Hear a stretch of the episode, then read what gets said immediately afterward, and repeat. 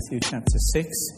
And I want to make a move on to the next line. We could spend a lot of time just meditating upon the name of the Lord and what we're praying for when we pray, Hallowed be your name.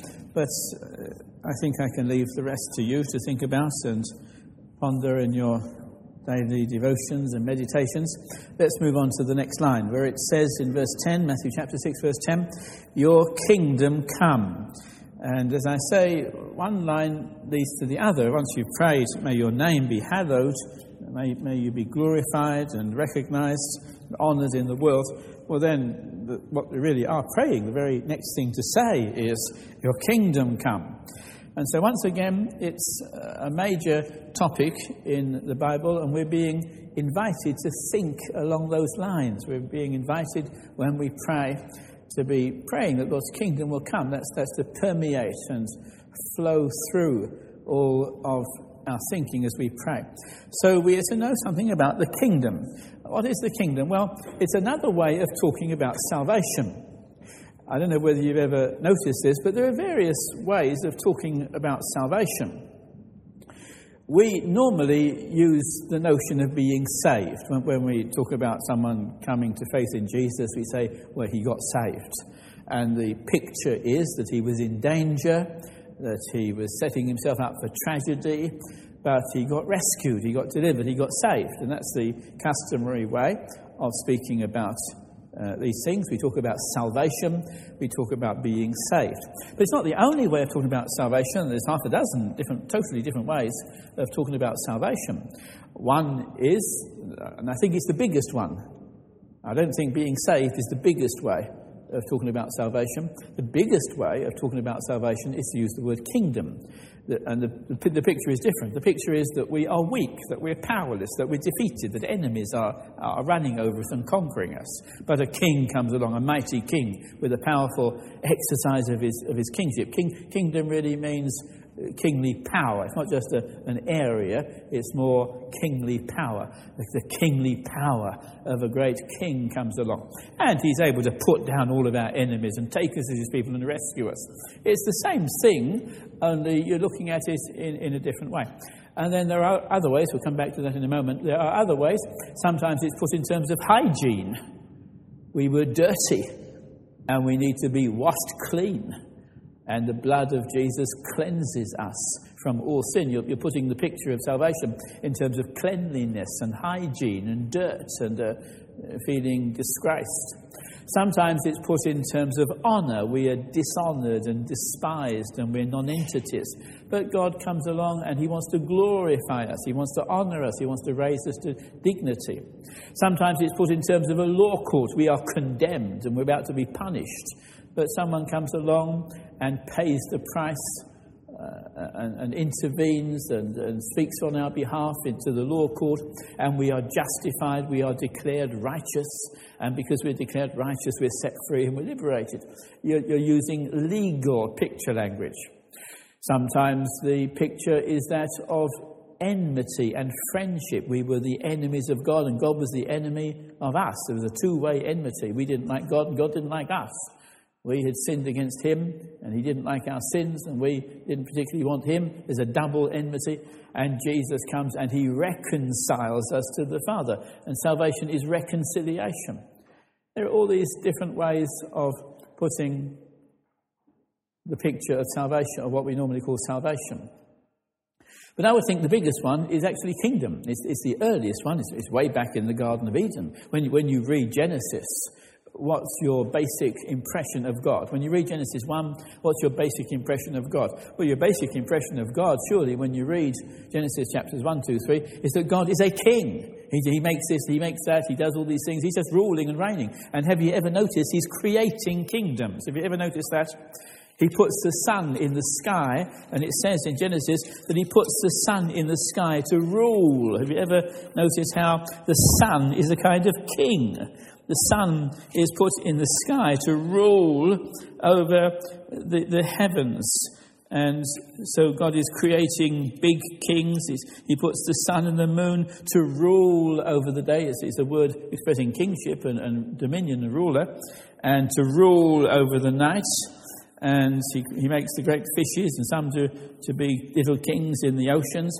And then he makes man, and when he makes man, men and women, he says, let them have dominion. It's, an, it's, another, it's another word of rule and kingship and reign. We're meant to be ruling over our world. We were appointed to be little kings under the great king. From day one, God was a king of kings.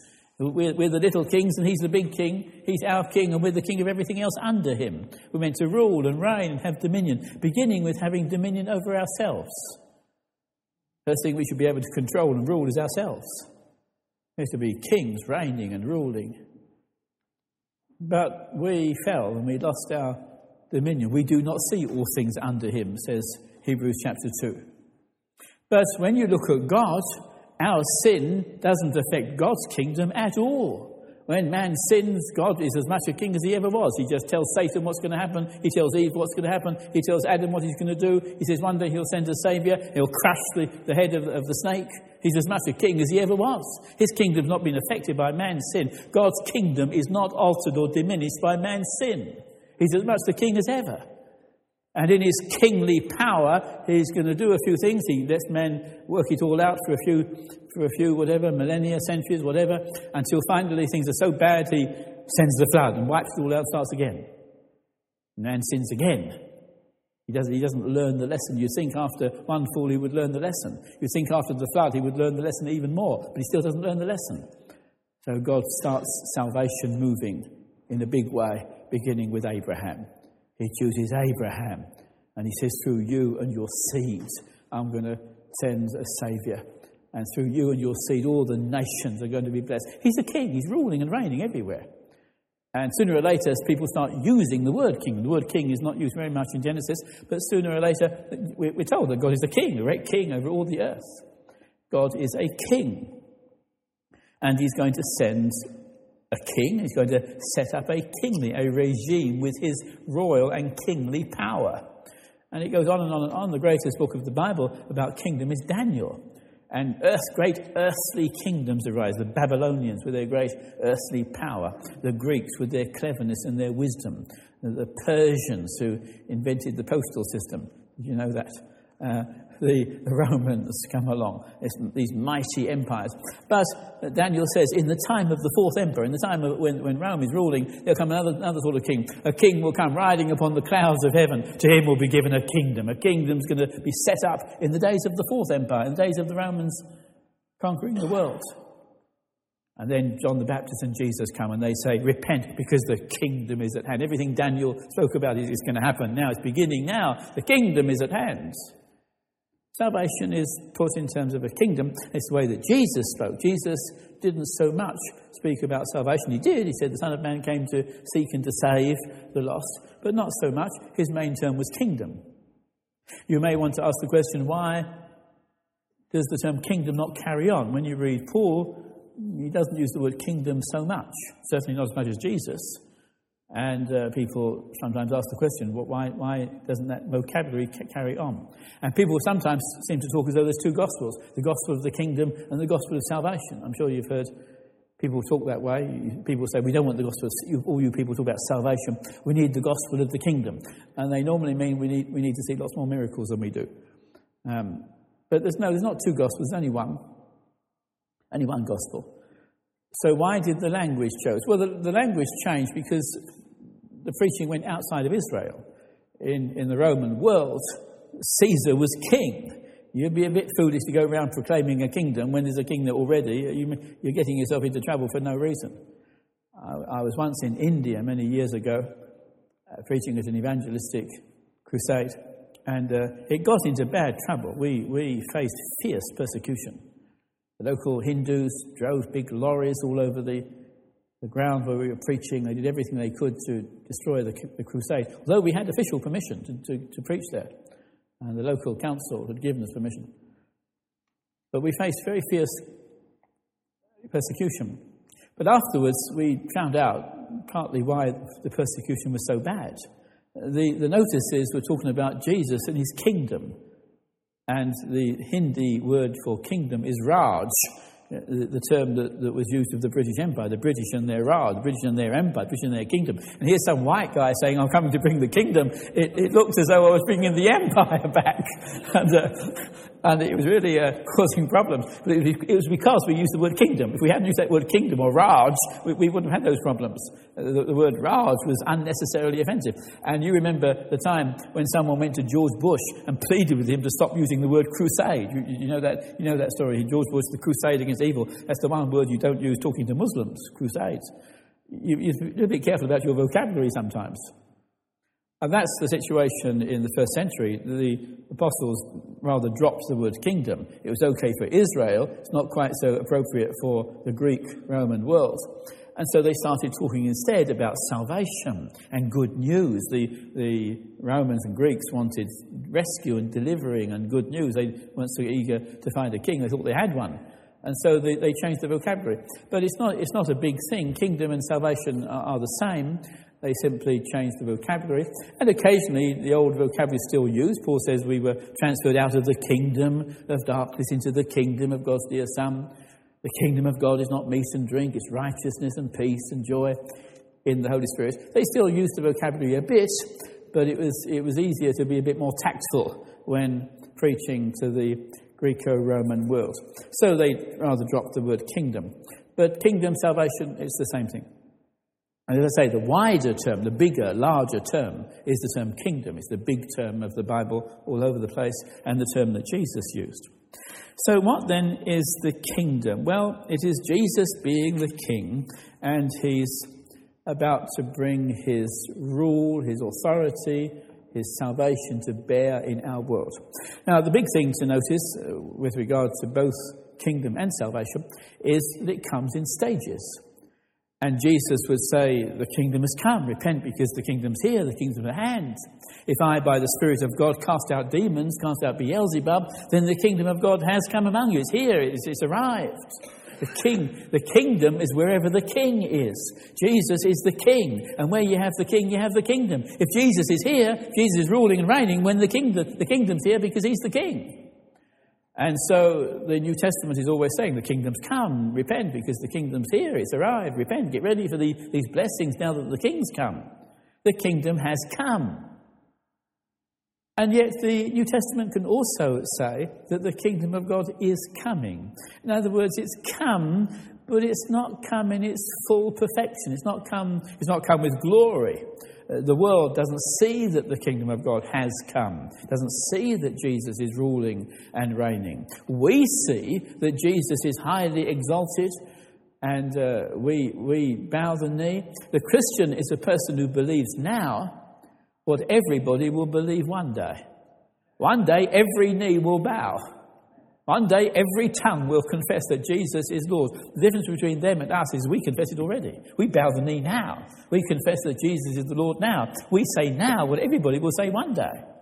So the kingdom's come, and we're accept, expect, accepting Jesus as the king, but he's not been glorified, he's not been exalted in the eyes of the world. There's no kingdom of glory yet. It's still a humble kingdom. So the kingdom is still, is still coming, and it's coming in a humble way. This is what the Bible means by the mystery of the kingdom. Remember, Jesus told parables, and he said they were parables about the mystery of the kingdom. What's the mystery of the kingdom? Well, it's that the kingdom's come and it's here, but not everybody can see it. To you, it is given. To you, you understand, said Jesus, talking about the parable of the, of the sower or of the four soils you understand to you is given the, mystery of the kingdom. You, you, understand to them it's all in parables. They're not, they're not seeing it yet. So the kingdom is coming, and it's coming in stages. Salvation has come. The judgment of the kingdom has not yet come.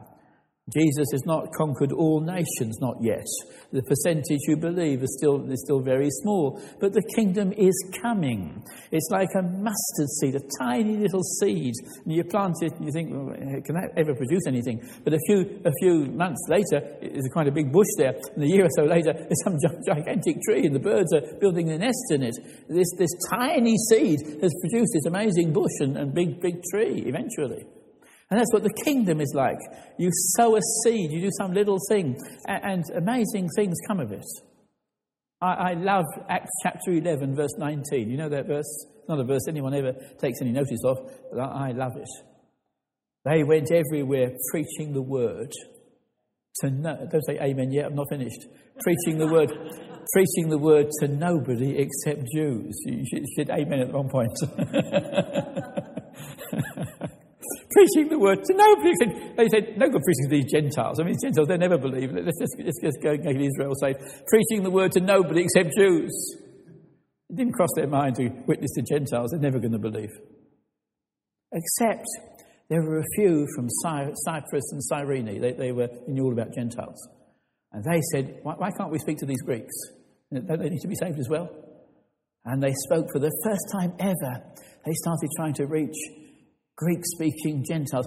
And the hand of the Lord was with them. You plant some tiny little seed, you speak to some person, you, think you'll, never get saved. You speak to some person, ah, but God is with you. The hand of the Lord is with them. And a great number was added to the Lord. And within a few years' time, the number of Gentiles was more than the number of Jewish Christians.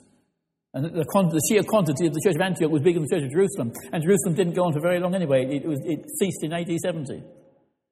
And the number of Gentile Christians was bigger. I sometimes preach it in, in Kenya. I think in Kenya we've got lots of Somalis. No one ever expects them to be saved. One day there might be more Somali Christians than Kikuyu Christians. It only takes God to move, and whole tribes can be won. You never know. You see, I told you a story. Said to the pastor, find out who nobody wants. Wherever you are, find out who nobody wants. Find the people who will never get saved. When I was a schoolboy, I was saved when I was a schoolboy. And I started a Christian union. I witnessed to everybody, except one person. There's one person I didn't witness to. He was the one I sat next to. I thought, he's a hopeless case, he'll never get saved. Didn't bother with him. One day the Mormons came to the school and began to try to evangelize the school all to become Mormons. And I, and I argued and fought back and mobilized the Christian Union. This guy said next to me that I never witnessed to. He said to me, How do you know your Bible so much? Oh, I read every day. Can I come to church with you this Sunday? Oh, oh yeah, yeah, really? He got saved that Sunday. The only person I never witnessed to was the only one who ever got saved. you never know what you're going to do. You plant a seed, a mustard seed. That little mustard seed, it takes root, and who knows what might come of it. I'm still in touch with that man. He's now in his 70s the hand of the Lord is there and he does something. He just plant a mustard seed. And Jesus, who was Jesus? This little baby born in Bethlehem and uh, lived in Galilee. Did anything good come out of Galilee? The poverty stricken people offered a pigeon when he got born because the parents were so poor.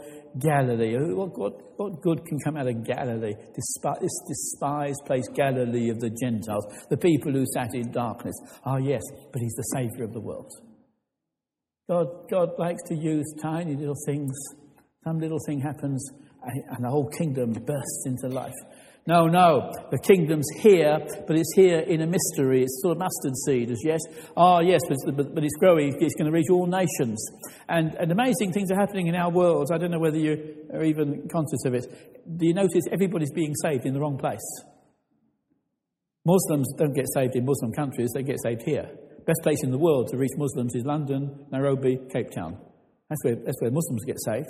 Mind you, you go to Jeddah, you, you go to Muslim, Muslim places, and 90, 80% of the population are not, are not Muslims or not locals, and they don't care what you preach to them. You can have a church of, of, of a thousand or so in, in Doha. No one's going to stop you preaching to them.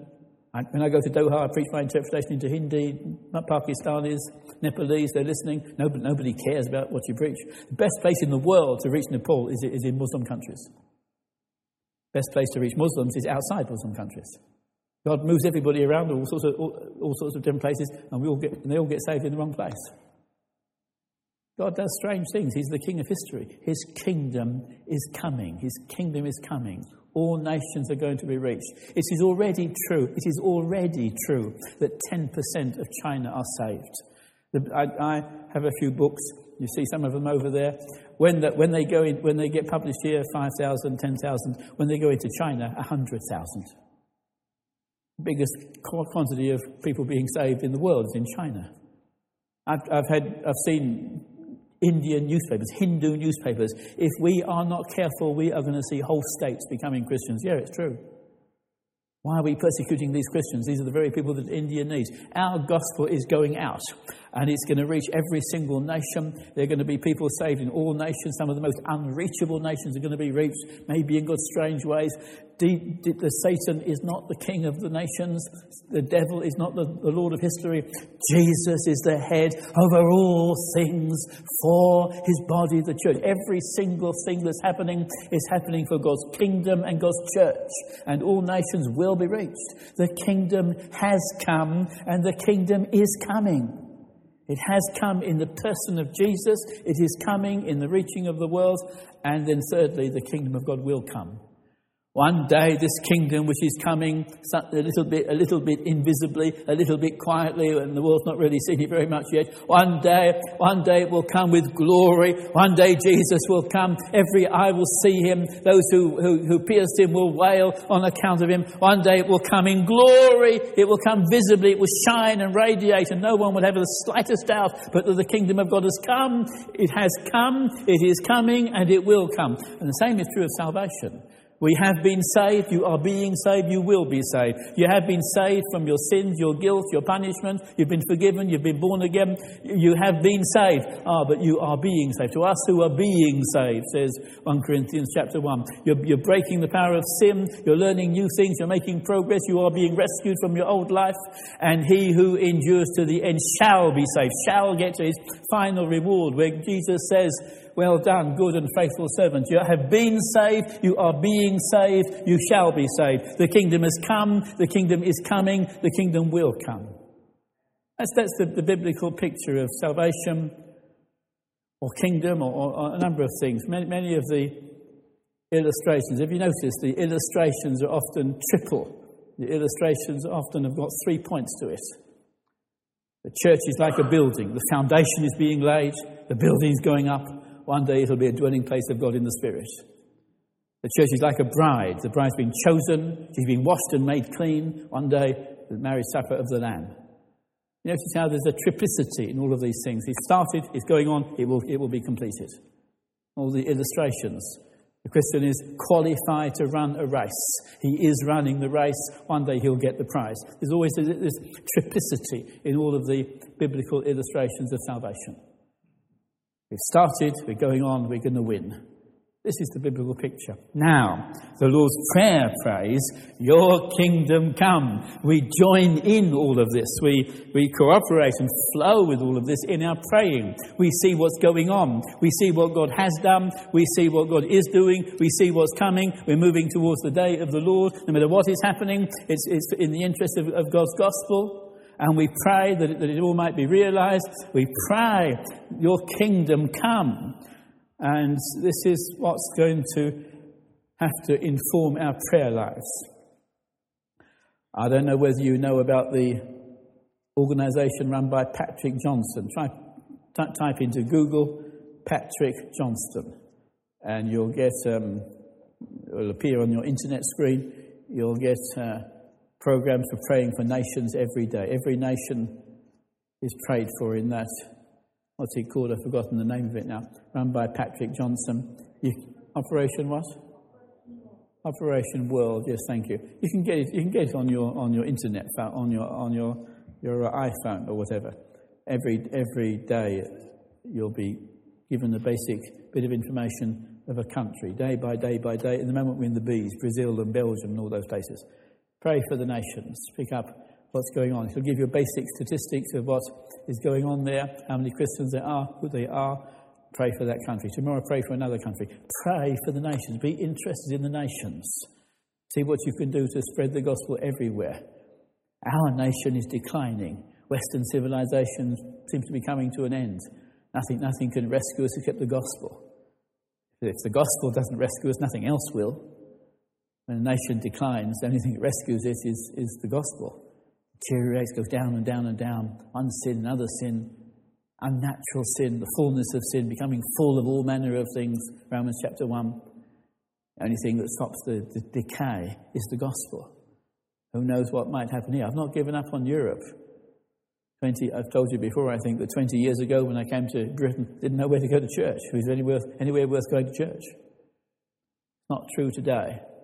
Every, every major city in Europe has young, new, charismatic churches full of the Holy Spirit, less than 15 years old, with names that you've never heard of. I go to, I go to Mulheim in Germany occasionally with my friend Charlie and others. And uh, there's a big church there preaching in English. You ask the pastor, how, did this church begin? He says, Well, you know, I came here with a work permit to work and uh, couldn't find any church worth going to, so I started preaching on the streets. I didn't know any language except English, so I preached in English. And I've had all these guys joining me. Now there's a few hundred there, and they need, they need interpretation into Germans, into German, because of local people being saved. Every, every major city in Europe, or the big ones, have all got lively churches. They're all young. They're not, they're not the old archaic traditional churches. They're young. I'm not giving up on Europe, but it needs an outpouring of the Spirit. It needs, a, it needs the gospel preached as never before. It needs us to lay foundations and proclaim that gospel all over the place, exploiting every kind of situation we can exploit. I've not given up on Europe, but the news at the moment is bad. We are collapsing as a, as a culture. Western civilization is coming to an end. Who knows whether it might be revived? It's happened before. In, in the 1720s, it looked as though the gospel was finished in England. They said the gospel was finished. It's, it's, known, it's, it's now known to be a fiction. Even the bishops would say, no, no, we've, we've given up now. The Christianity's come to an end in Britain. Happened before. In 1734, 1735, Whitefield gets saved. 1738, Wesley gets saved. Within 40 years, Britain was the most Christian country in the world. Just one, just a handful of people baptized with the Spirit, preaching with great power and authority. The entire situation is changed. And, and from, a, from, give, from getting ready to give up on the gospel altogether, 40 years later, we're the most Christian country in the world. Just because of the, Wes- the Wesleyan, Whitefieldian movement of the Spirit in 18th century Britain. So don't give up. Who knows what might happen?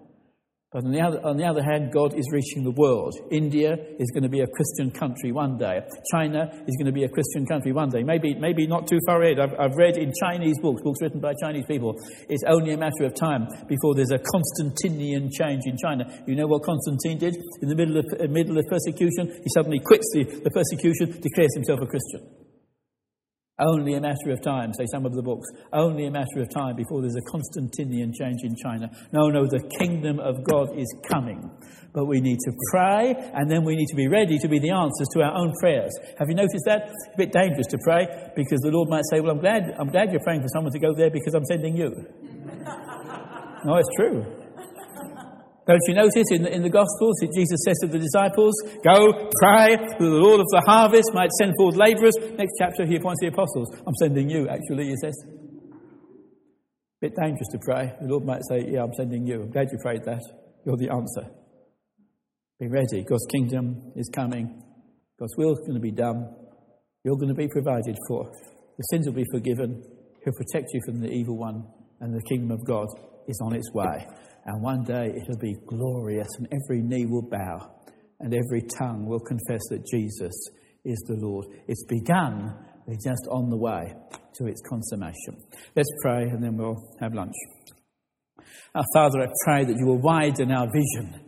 Give us a big vision of your kingdom, your power, your authority, your lordship. You, Lord Jesus Christ, who are sitting upon the throne of the universe. May we see you and maybe be one of the ones who are agents of the kingdom as it comes, and maybe quite soon. Please, Lord, give us such a vision and help us to pray in such a way. We ask it in Jesus' name. Amen.